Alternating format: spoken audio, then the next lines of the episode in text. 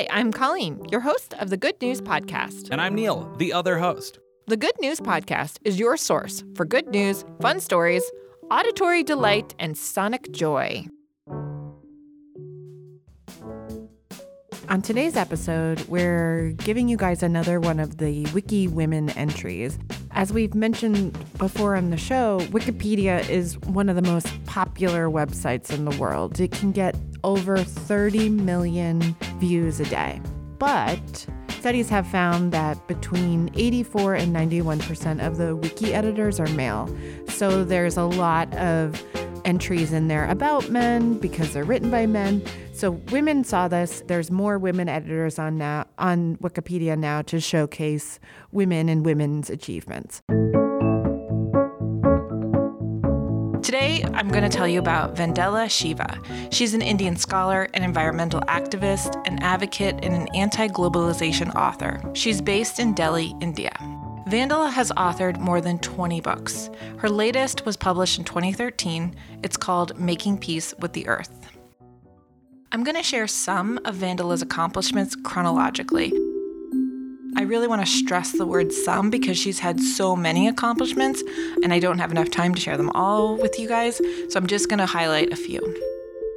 In 1978, she completed her PhD in philosophy at the University of Western Ontario. The focus of the PhD was the philosophy of physics.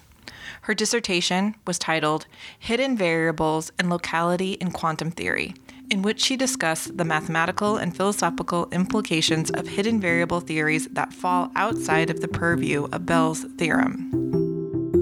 In 1982, she founded the Research Foundation for Science, Technology, and Ecology. This led to the creation of Navdanya. Navdanya is a national movement in India to protect the diversity and integrity of living resources, especially the native seed, the promotion of organic farming and fair trade. Today, Vandana is still playing a major role in the global eco feminist movement. Vandana suggests that there is a more sustainable and productive approach to agriculture, and this can be achieved through reinstating the system of farming in India that's more centered on engaging women. Here to end this show, I want to share one of my favorite Vandana quotes. She said, You are not Atlas carrying the world on your shoulder it is good to remember that the planet is carrying you.